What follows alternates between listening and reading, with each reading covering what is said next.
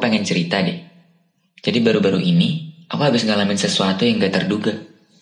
Ini soal aku dan resolusiku di tahun 2020. Ingat kan, banyak yang belum tercapai.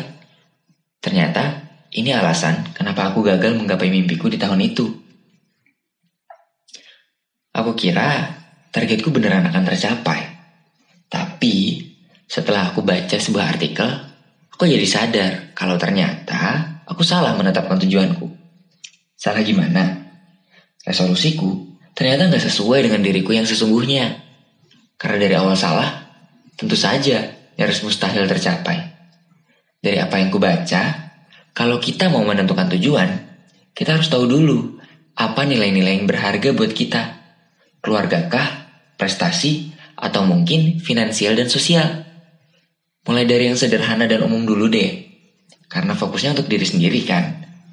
Pilih target yang cukup umum untuk diri sendiri dan buat perjalanan mencapai target diri itu kita kerucutkan lagi. Nah, ini kesalahanku tahun kemarin. Misalnya, harusnya bukan baca lebih banyak buku di tahun ini. Tapi yang benar, baca empat buku di tahun ini. Atau bukan menabung lebih banyak, tapi tabung sejumlah 300 ribu sebulan. Hasilnya bisa berbeda, karena sekarang aku tahu poin apa yang harus kucapai tiap bulan. Tujuanku tahun kemarin harusnya bisa aku buat cukup jelas supaya lebih mudah terwujud. Balik lagi ke pelajaran dari tahun lalu. Sempat juga aku dibilang terlalu ambisius sama teman-teman waktu mengejar resolusi 2020. Aku pikir kalau tercapai, ya aku pasti bahagia. Soalnya teman-temanku bilang gitu. Lantas, aku malah terobsesi sama resolusinya. Aku lupa menikmati dunia dan proses mencapainya. Aku lupa kalau ternyata yang aku kejar gak sesuai sama panggilan hatiku, sama prinsipku. Malah nyusahin diri sendiri deh. Bingung ya? Sama, aku juga gitu awalnya. Tapi mungkin gampangnya gini deh. Tujuan, target, resolusi yang kita udah buat sebenarnya kan harusnya bisa buat kita bahagia. Itu intinya kan? Mau tahu sebuah rahasia?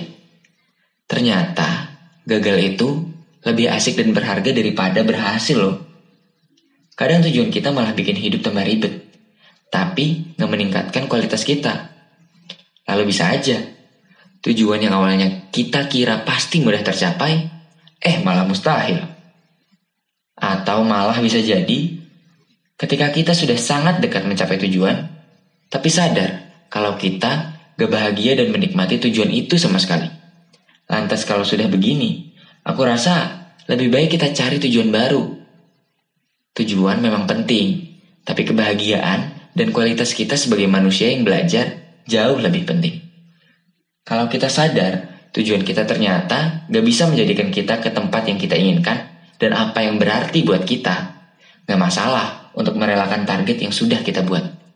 Bagaimanapun, Hidup itu soal perjalanan dan percobaan kan? Biar seru, kita bisa belajar dari gagalnya, lalu bangkit lebih kuat.